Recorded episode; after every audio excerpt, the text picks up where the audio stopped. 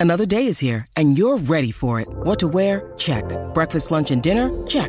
Planning for what's next and how to save for it? That's where Bank of America can help.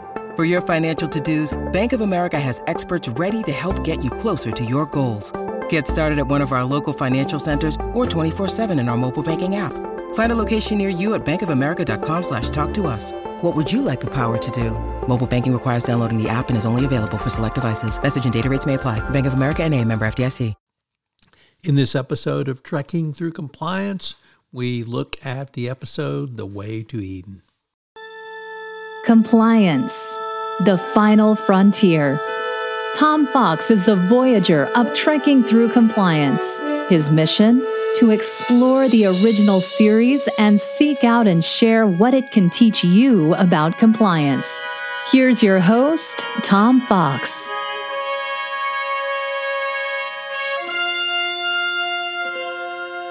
In this episode of Trekking Through Compliance, we consider the episode The Way to Eden, which aired on February 21, 1969, and occurred on Stardate 5832.3. Story synopsis The Enterprise destroys the stolen space cruiser Aurora when it uses its tractor beam to prevent it from entering Romulan space, and the Aurora continues to use full power in an attempt to flee.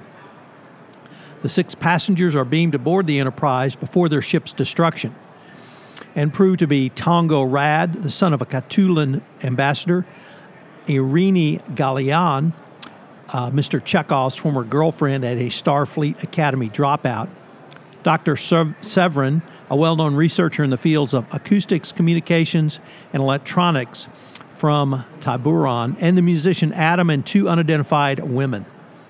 The group is dressed in far out clothing, is disrespectful of authority, and calls Kirk Herbert. The hippies demand to be taken to a planet called Eden and refuse to cooperate with Kirk. However, Spock seems partially to understand them when he makes a symbol and speaks of the One. As a result, the hippies allow Spock to lead them to sickbay. Medical examination of Sevrin reveals him to be a carrier of the Synthococcus novae virus, and to be on the verge of insanity. Kirk orders Sevrin into isolation, and before he can endanger any crew members who may not have received the simplest and complete vaccinations. The hippies object by calling Kirk Herbert again and making up a protest song.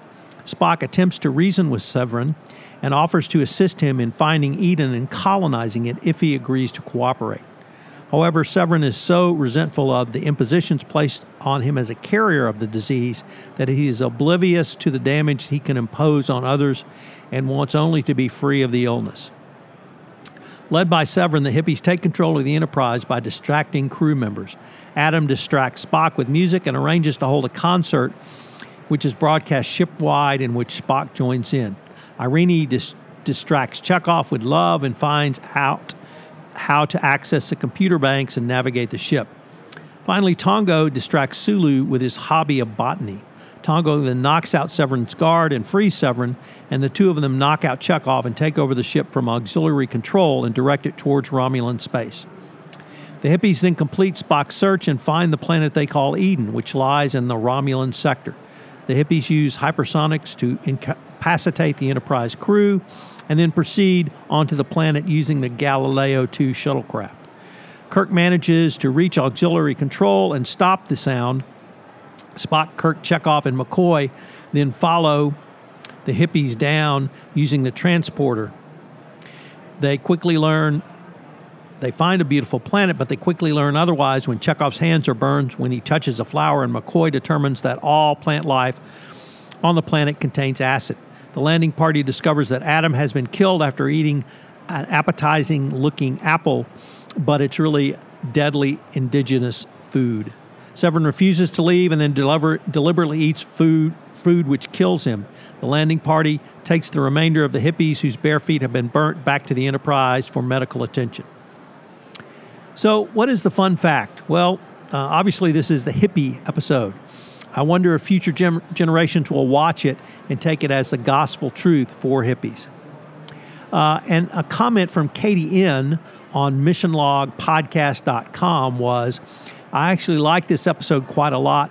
I thought it was compelling and had some interesting questions to ponder. I think you can also say the message is actions matter more than words and the hypocrisy of moral leadership. For all the hippie ideology this group is spouting, they use violence, they steal, they lie, and they use emotional manipulation. They can go on and on about peace and brotherhood, but that's really just for their own ends and willing to step on anyone who gets in their way. That's why Eden is poisoned.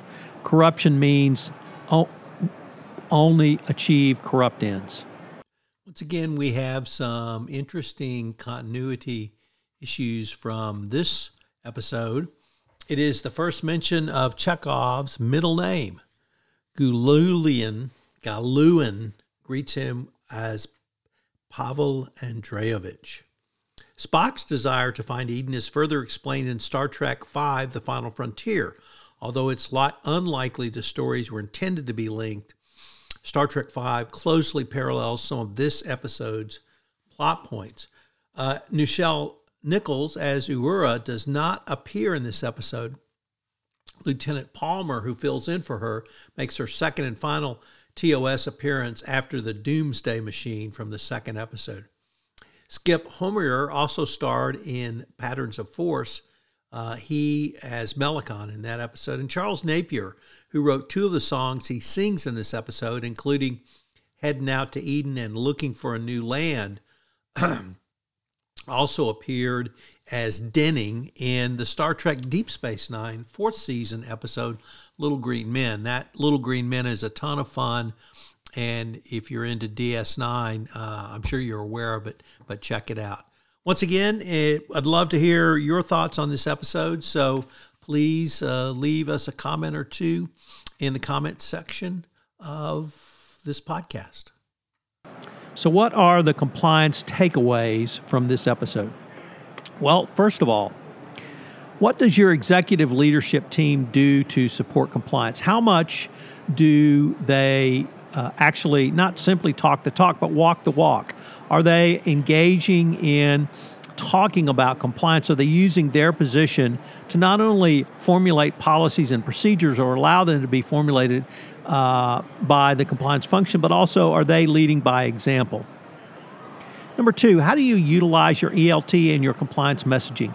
Do you have your uh, CEO um, simply give a recorded statement annually, or do you actually have him talk about what ethics means to their company, why they're not going to lie, cheat, and steal, and it, st- cheat and steal, and if there's an example, uh, a Wells Fargo, a Volkswagen, a Walmart, or you name the corporate scandal, is that information utilized uh, to talk about compliance and ethics in your company?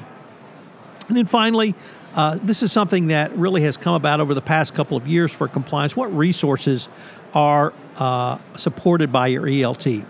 Obviously, funding for compliance is a critical part of any compliance program, but what about um, headcount? Do you have enough resources? Uh, do you uh, are you the support stepchild of legal? So all of these things are critical elements for you in your compliance program going forward. I hope you'll join us tomorrow on Trekking Through Compliance when we take a look at one of my personal favorites, the Cloud Minders. Enjoyed this episode of Trekking Through Compliance, you can help it grow by sharing it with the biggest Trek fan you know.